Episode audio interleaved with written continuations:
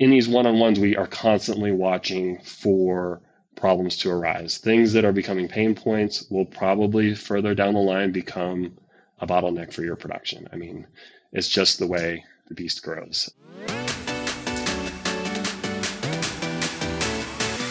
Hi, I'm Nils Vigna, and you're listening to the B2B Leadership Podcast, a show dedicated to demystifying leadership development, one conversation at a time.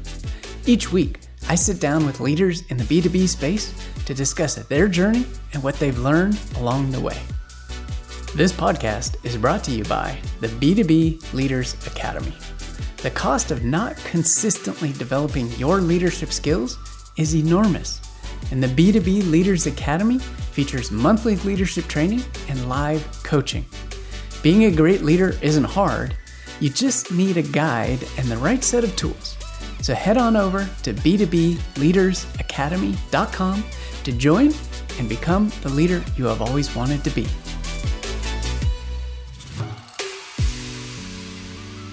Hello, and welcome to another episode of the B2B Leadership Podcast. My name is Nils Vigna, and today my guest is Eric Velasik. Eric, welcome to the show. Hey, thanks for having me. My pleasure. Eric, looking forward to digging into all things leadership and your role. But first, let's find out about where you are working today and what role you're in. All right. So I am the Senior Director of Engineering at a company called Nauto. We specialize in predictive AI for drivers. We have a smart dash cam that helps eliminate traffic accidents, generally ones that are caused by human behavior rather than situational circumstances. That's really fascinating. Can you share an example of what is a predictable thing as opposed to just an accident? Okay, so basically we can predict when you start to get drowsy. As you become more and more sleepy, you display a different type of behavior. Your breaths are bigger, your eyes move differently. We alert the driver that they're drowsy and then prevent, somebody falling asleep at the wheel, which is generally a very bad accident to be in. That's a very destructive accident because you have basically no input any longer from drivers. So there's no braking, there's no gas, there's no evasive maneuvers. So it's a very dangerous accident. We also look at other factors like, am I distracted? Am I tailgating? Am I eliciting other dangerous behavior? And then the Nauto device alerts you. And so how does the device alert you? Is it an auditory thing or a sensory? All auditory, yeah. All auditory. Yeah, it's all auditory. At first, there's just a few, dings or whistles or whatever. And then there is some audio. There's one of those like 5-alarm fire alarms on cell phones, where you can't not hear it. Exactly.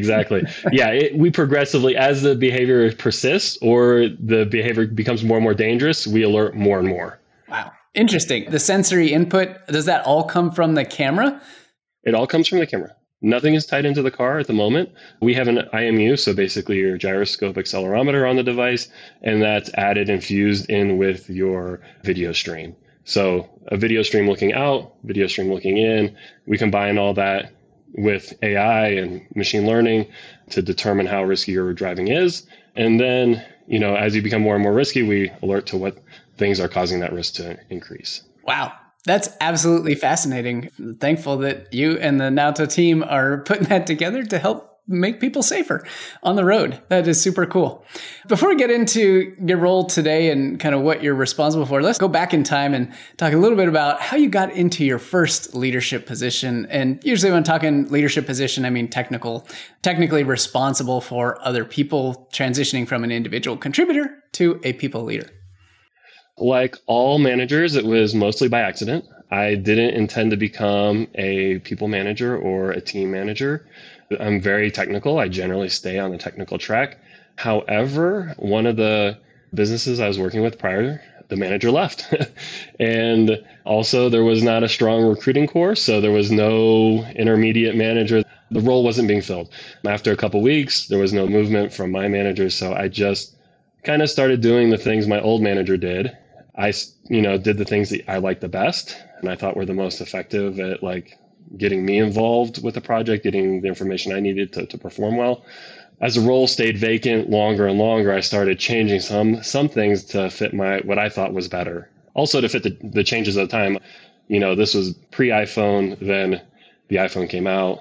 The technology started changing around how people experience you know, web interconnectivity. So I started to actually, you know, apply some different thought around, you know, these changing technologies, and adapted my management style at that point to fit those needs. And again, the team was very small. It was only 4 people. So if I messed up so bad, it wasn't that big a deal. It's only 4 people. It wasn't like I was driving a whole engineering org into the ground. So it gave me some room to experiment. I also didn't have the title. So if I messed up horribly, it wasn't that big a deal. I was like, oh, well, that wasn't really my job. I don't, you know, so it gave me some room to experiment. It gave me some room to grow. That's my first management gig. Yeah, I eventually became the team manager, team lead. And then, you know, from there, it's just kind of gone upward. That's an awesome story. I love the fact that you said, well, you know, you weren't planning on it, number one, and it wasn't even an overnight thing, right? You just slowly started taking on more pieces and started transitioning to things you had seen done, but also then things that you thought would be beneficial to you and the team as well. You hit on a couple key points, which I think are important, regardless of what role you're in, is the freedom to take risks. Right. At that point, you said, well, it wasn't my role anyways. And I think anybody, like if you're stretching and doing the role, the next role beyond you, that's a great mindset to have. It's like, hey, this is not my role anyways, but I'm going to take a stab at it. Maybe it will succeed. Maybe it won't, but I'm going to take a swing.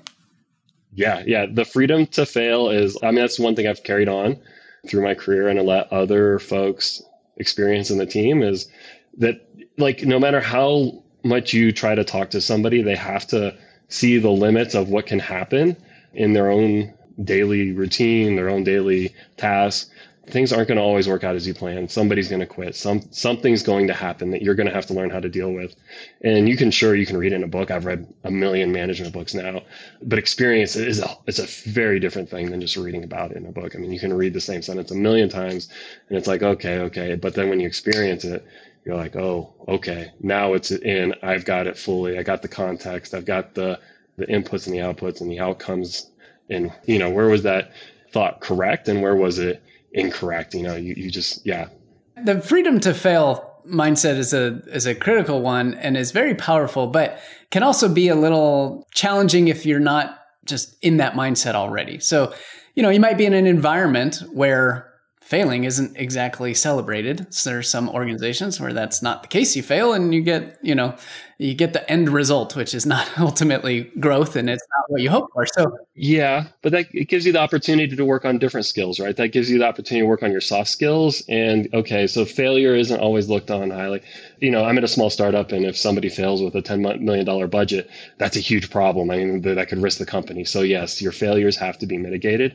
You have to have a little bit of leeway, and a lot of organizations don't understand that, and that's not a great place to be. So if you're looking to grow your career, maybe that's not a great place to grow your career. Yeah, and I think it's worth calling out, like, at least you know where you stand. Like, if you fail and it isn't, you know, celebrated as growth, or at least acknowledged as you tried something and did it, right? At least you know where you stand. At least you know the culture of the organization. So I'm curious, how do you foster that kind of environment inside of your team today? In the organization that you run, how do you give them the freedom to fail and make sure that they are comfortable and, like, on board with it? Yeah. So basically we start with smaller buckets of responsibility, right? So first, okay, you're only responsible for one feature or one button or whatever. But then as you're increasing your proficiency, you know, you get bigger and bigger buckets, right? And so we do the same thing on the management side. So first, you're not given the $10 million budget, you're given maybe a $250,000 budget in terms of, you know, company output. First, you're given a team of maybe one person, and then there's a considerably amount of review in your decision making and your decision processing. And so that, you know, that you have some guidance on, you're not going to make the $10 million failure when, you know, you're only working with this $250,000 envelope. So basically we're trying to give them a safe place to fail. So A, they can learn, B, they're not going to blow up the budget or the company. It's a little encapsulated. It's only within one team at first. And then, you know, as we get comfortable with the decision making and the relationship grows, and, you know, that person's skills become more and more proficient, we then, you know, grow the bucket. First, it's $250,000, it's $500,000, it's $1 million. And some people grow faster and slower, so you have to adjust your buckets. Yeah, you're just constantly adjusting your buckets per the person. I've had, you know, 26-year-old out of college, you know, master's degree, maybe a couple of years experience, and they've grown very quickly. And we've gone from the $250,000 bucket to the $1 million bucket in, you know, weeks, months, less than a year. And then other people, you know, maybe it goes a little slower. Maybe it's a year-long process. I like that you're taking an active role in the freedom to fail, because you're controlling the environment that they can fail within in order to build the confidence that they have to continue to push the boundary at their own pace. As you noted, everybody's going to have a little bit of a different appetite for growth in the timeline and whatnot. And that's okay. But it sounds like you're enabling, regardless of, you know, what pace it is, you're enabling that based on giving them the constraints to operate within, see how they do, and continuously increase it as opposed to just throw them in the deep end. Well, some people do, and some people, that's fine. I've been there. Yeah. It happens. But I found that leads to more failures than more successes over time. Like, there are some people that you just throw them in the deep end. I've definitely worked with those folks, and all of a sudden, for a short while, we had a senior manager of data science, which is, you know, in our company, the data AI team is kind of the most valuable team. And I think he was senior manager by 28. I mean, he was running several groups. It was one of our two core competencies. AI is one, data science is the other, of a company that, you know, raised $200 million almost over the course of our existence. So some people can do it, but it's not a general, you know, yeah. Of course, there's Bill Gates and Steve Jobs. They jumped into CEO role immediately, succeeded immediately, and made it look easy. Not everybody's like that. No, and while we can celebrate the grand vision of what that is, the reality is everybody is, you know, has a set of strengths. They have a set of experience that they can rely on. They have progress that they will make, but it's going to be different. And I think that's a really important leadership just principle, is just recognizing that there is no one perfect either path or timeline that applies to everyone. And that's some of the fun. Yep, exactly. Yeah. So when we were talking before, we were talking about bottlenecks, and was wondering if you could share a little bit more detail as to the context of how bottlenecks apply to you, not just on the engineering side, but also on the leadership side. So on the engineering side, generally, once you're working with multiple teams, software starts to become developed at a different cadence. AI, machine learning algorithms, they have a different cadence. Front end is very schizophrenic. It changes all the time. The teams you build around those, they change constantly. Cloud is a little bit of, it's a combination of several different practices. A lot of engineering organizations, they don't build, you know, a monolithic application anymore. It's actually, you know, hundreds of applications under the hood that do multiple different things and run different scales. So, you know, you're always trying to deliver features that your customers want and enjoy. To keep these coming out, you have to kind of do a lot of planning around these different cadences and making sure that the software production ends up with a widget at the end of the day or the end of the month or whatever that the customer wants. But you have to line up all the pieces in the behind the scenes.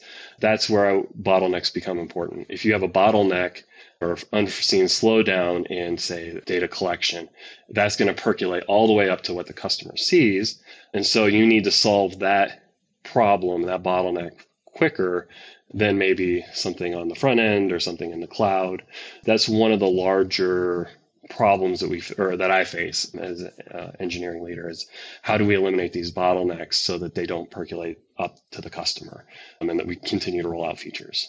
So I'm curious about the identification of bottlenecks, right? There's always, you know, consumer and user feedback and things and testing and whatnot. But what are some of the tools or the strategies that you as the leader are looking at your entire production pipeline to identify those bottlenecks, ideally before they become a big problem? So we're in general using a retrospective to find bottlenecks. So we chunk out the work, we put an estimate on how long it's going to take. Estimates never work.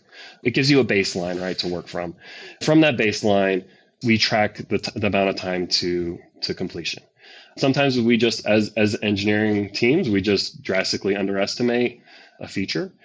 Other times we have things that we can't control. Somebody quits, a subsystem or a software that we were intending to buy, you know, no longer does what we need or something like that. So those are fairly easy to find, right? Like, okay, somebody quits. Okay, red flags everywhere. You go to recruiting, you pay all the fees to all the consultants, and you get somebody back into that spot as quickly as possible. Those are the easy to see problems. The other problems that kind of come up and arise is is just the technical complexity changes during the course of your development process. So in these instances, we use a retrospective. You can use any kind of meeting.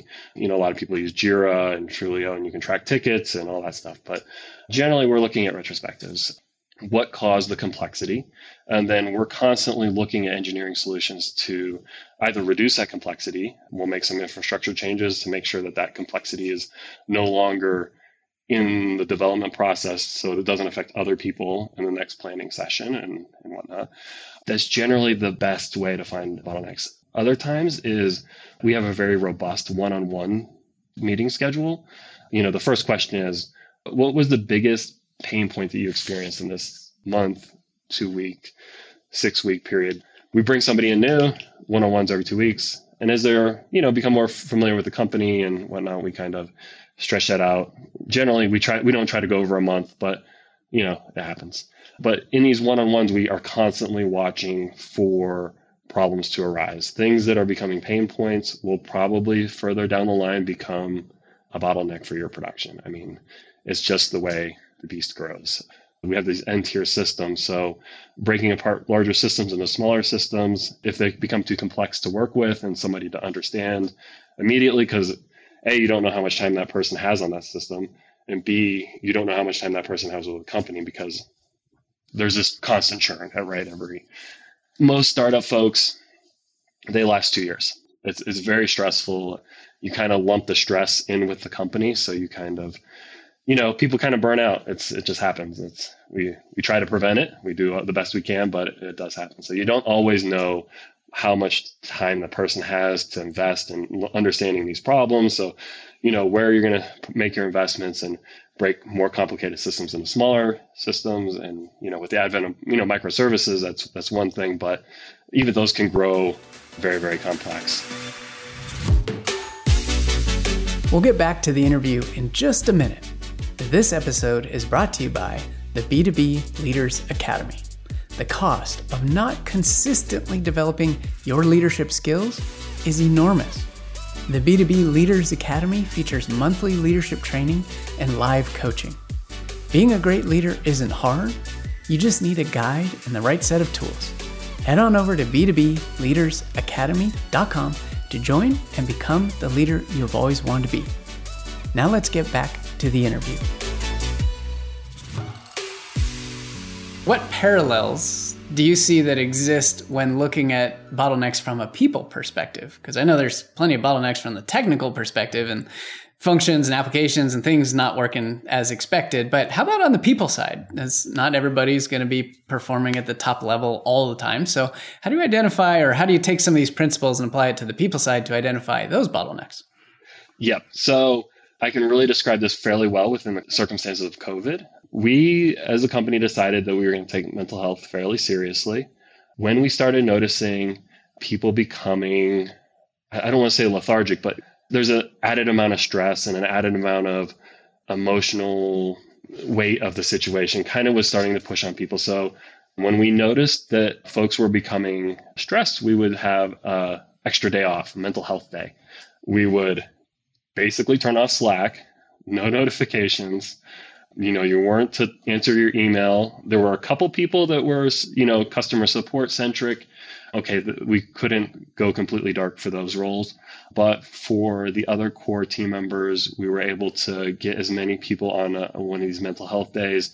We amped it up prior to for the whole week. We had, you know, emails. We had photo contests, who took the best photo. You know, there was prizes for people who did the most exotic thing, who did the most adventurous, who did the most, you know, who got the most steps on their pedometer one time. I mean, there was all sorts of these little things. And, you know, and we gave a little bit of a prize away, maybe earbuds or, you know, new Apple Watch or something like that. And that really got folks to unplug from the situation, COVID, you know, working from home. During times when it was like okay to go outside, it got people outside, it got people moving around, it broke the routine of the stress inputs. That's how we helped with these, you know, personnel bottlenecks, because yes, with all these other things going on, it caused, you know, caused people to slow down, and it caused people to probably make more mistakes than you would otherwise. from being tired, right? Yeah, exactly. Less mistakes. I mean, you would definitely tell that the bug counts in the couple weeks after these mental health days, we'd have almost no bugs. Well, give us the range of like...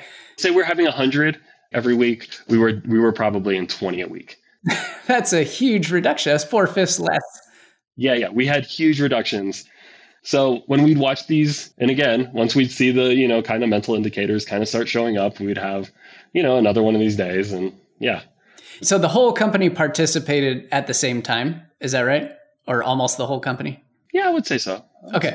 So vast majority of the company was participating. Now there's some roles who couldn't go completely dark, but vast majority was participating at the same time, which is great. Like everybody knows then that everybody's off and there's no, guilt feeling of not responding. Yeah, exactly. That was the other thing. Like nobody was taking vacation days. Like, I don't know how many times I had conversation with folks, please take a vacation day. And they're like, where am I going to go? What am I going to do? And it's just like, just don't work. Like, go for a walk. I don't know. What does that mean? Yeah. Okay. So, and how often did you do these over the last 18 months? Was this a once a quarter thing or once a month thing or what? No, definitely not once a month. It generally fell around a quarter, and it generally was not in another quarter with a lot of holidays. So if there was, summer, you got 4th of July, Labor Day. Yeah. Those kind of were a little light, but generally the springtime, fall time, were generally the times we focused. Yeah. But I just love that result of seeing a very clear measurement of the number of bugs reported in the week following or weeks following was 80% less than it was prior, simply because there was a mental health reset day. Yeah. Very important. And at that point, it's like, it's like, how do we continue this? Like, can we continue this further? And it's, Is that something you guys are talking about of like, how do we make this more consistent, not just a COVID only thing? Yeah. It's like, how do you take the lessons learned during COVID and apply them? It's like everything else. You're going to constantly be learning some things, and how do you apply them to future problems?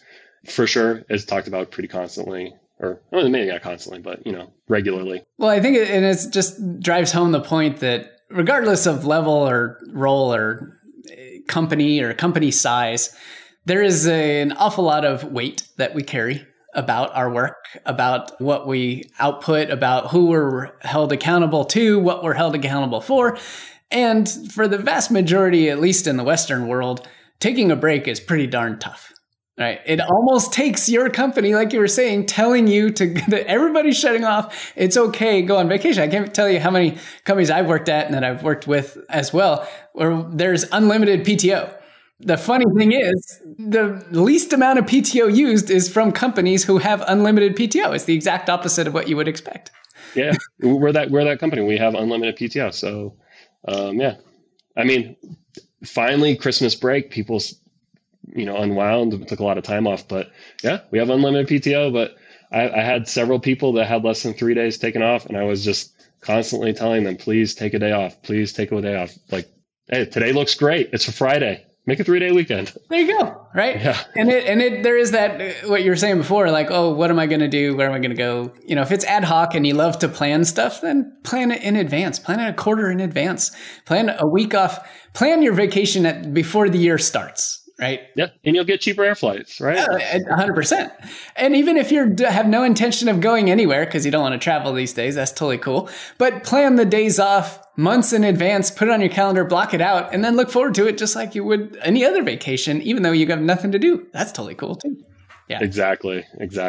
Love it. So, bringing those leadership principles of identifying bottlenecks, being aware of the environment, coming up with new solutions, learning something and then changing it for the future, I think is absolutely fantastic. It's a really great example that you shared there on the mental health side and just how big of a result you can get with that 80%, fewer bugs immediately after because people are in a better space.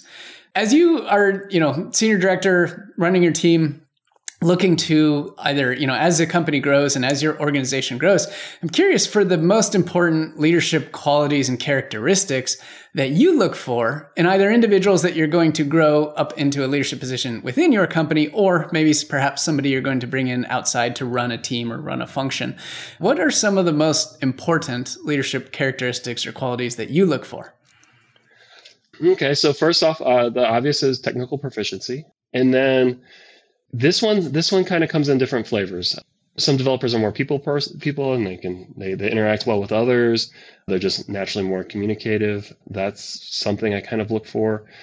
I also, sometimes if somebody's very organized and they're maybe not keeping track of other teams, but they're listening to, indicators from, other meetings with other teams, and then they're interested in how their work is progressing. And once they start kind of taking that initiative to I build, widget XYZ, but it's really based on, somebody else doing ABC first. And how do I incorporate that into my development process? Once people naturally kind of find those two fits, that's when I start really thinking, okay, that person's ready for more coaching. Let's have more career discussions. Let's have, what do you want to do with your career? How do you want to grow? And I make sure the person's on board, because some people don't want to go into management. They want to stay on the technical side, or they want to stay, they don't want to do one-on-ones and, all the HR stuff that goes along with management. They don't want to deal with people problems. So, you got to get their temperature on that as well. But once, those align, the person wants to move on or move up and wants to take on more responsibility, then we start coaching. I'm never really sure when somebody's going to quit. It generally happens. Somebody, one time I got a 4-week heads up, and that was the most time I've ever been given. Yeah.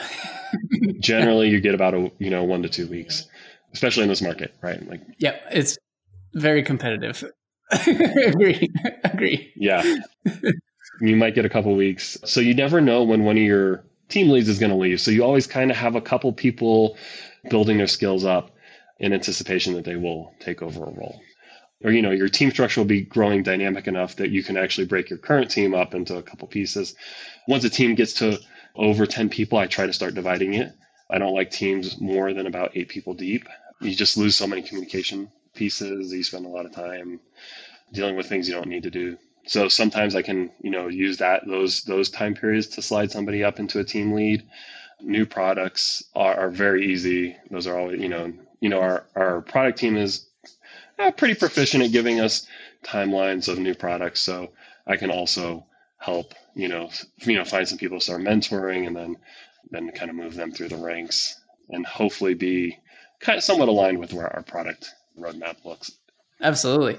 And I love what you said there about, the identification of the individuals, if it's going to be from internal, and then the, kind of the growth and the coaching and the mentoring that goes along with that, but always having a little bit of you didn't say the word, but I kind of picked up on it, and tell me if I'm accurate, a contingency plan for those situations where someone does deliver resignation. Yeah. I don't like to call it contingency plans, but yeah, it's more or less a contingency plan. Yeah. I like to be a little more optimistic than that, but fair enough. What's a word that you would use outside of contingency plan that kind of represent that essence? We'll have to come back to that. Okay. No, yeah. my go-to plan. My plan is something like that.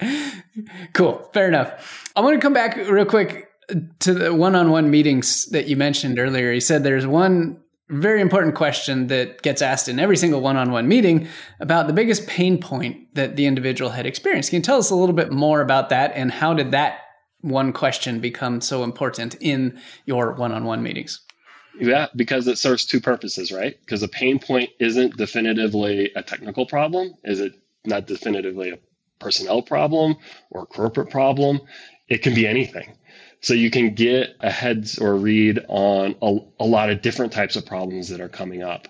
Most of the time in engineering, it's a technical problem, but oftentimes you'll have sub problems like, something in the company's bugging me. Maybe the CEO said something that was confusing. We have all hands that are very, very transparent. They're, to me, a little too transparent because it causes a lot more questions that I have to then answer.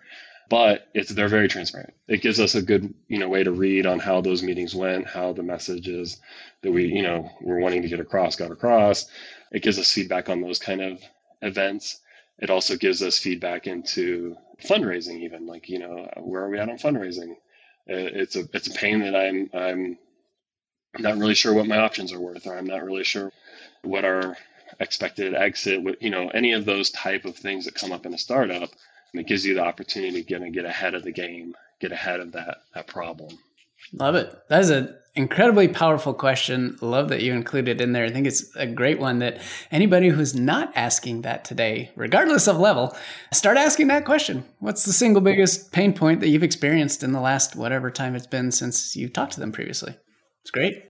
You'll get a lot of varied results. And as I said, like you get in an engineering org, they're mostly engineering centric, but it gives you so much insight to how people are thinking, what they're thinking about. And if that person's thinking about it, there's 10 others. Yeah, exactly. Everybody else is. Yeah, it gives you a read on how other things are going. Love it. Awesome. Great advice there. All right. So last question here. If you imagine for a moment that you could go back in time and sit down with yourself when your manager left at that first organization where you mentioned you got into the leadership position, didn't exactly plan it, but it happened. And you knew everything you know today, but you could go back in time, sit down with yourself and have a conversation, share some advice with yourself. What advice would you give to your younger self?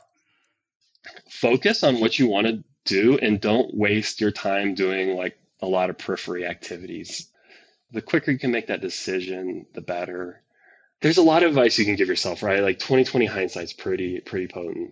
That's why I love this question because, how often do we think about our younger self? And, in an environment like this, where we're having a conversation and, thousands of people get to listen into this, they get to hear this advice and it causes a little different thought process on their side too, which is wonderful. And I think it's great reflection to learn from your 2020 and how clear it is and something that might be important for them to consider.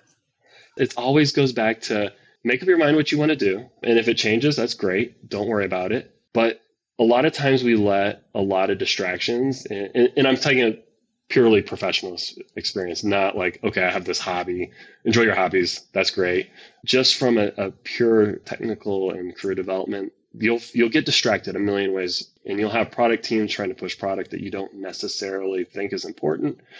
And you'll have to come to consensus with those teams, but make sure you're spending your time solving the hard problems. Make sure you're spending the time solving the correct problems. I mean, you constantly hear of startups pivoting. You have to carry that same concept with your career. You have to spend the time in, developing when mobile came along, I spent a lot of time working on mobile. After a couple of years, everybody understood mobile. So now it's time to do something else, right? Like spend your time honing those skills. Try not to get distracted with, there's going to be a whole gazillion fad things out there. Try not to waste your time with the fads. Love it. Make up your mind, solve the hard problems, the correct problems, focus. Don't waste your time. It's always focus. Always focus. You see younger people, they just they want to focus on everything and it's just not possible. You just be good at a few things and then grow your career horizontally. Don't try to do everything all at once. It never gets you very far. Wonderful advice. All right, Eric, that was awesome. Thank you so much for sharing your wisdom and your experience and your expertise with us. Appreciate it very much and look forward to hearing about all the incredible things that you and your team are going to do. We'll have a full link to your LinkedIn profile and company link in the show notes, so be sure to check that out. But thanks so much for spending some time with me today, and take care and I'll talk to you soon. All right. Awesome. Thanks again for having me. Cheers. All right. Cheers. Thank you for listening to the B2B Leadership Podcast. If you enjoyed this episode, I'd welcome you to subscribe and give the show a 5-star review. You can see the show notes and all of the resources mentioned in today's episode at b2bleadershippodcast.com. As always, I'm Nils Vigna, and I hope you'll join us again next week. Take care and have a great rest of your day. This podcast is brought to you by the B2B Leaders Academy. The cost of not consistently developing your leadership skills is enormous, and the B2B Leaders Academy features monthly leadership training and live coaching. Being a great leader isn't hard. You just need a guide and the right set of tools. So head on over to b2bleadersacademy.com to join and become the leader you have always wanted to be.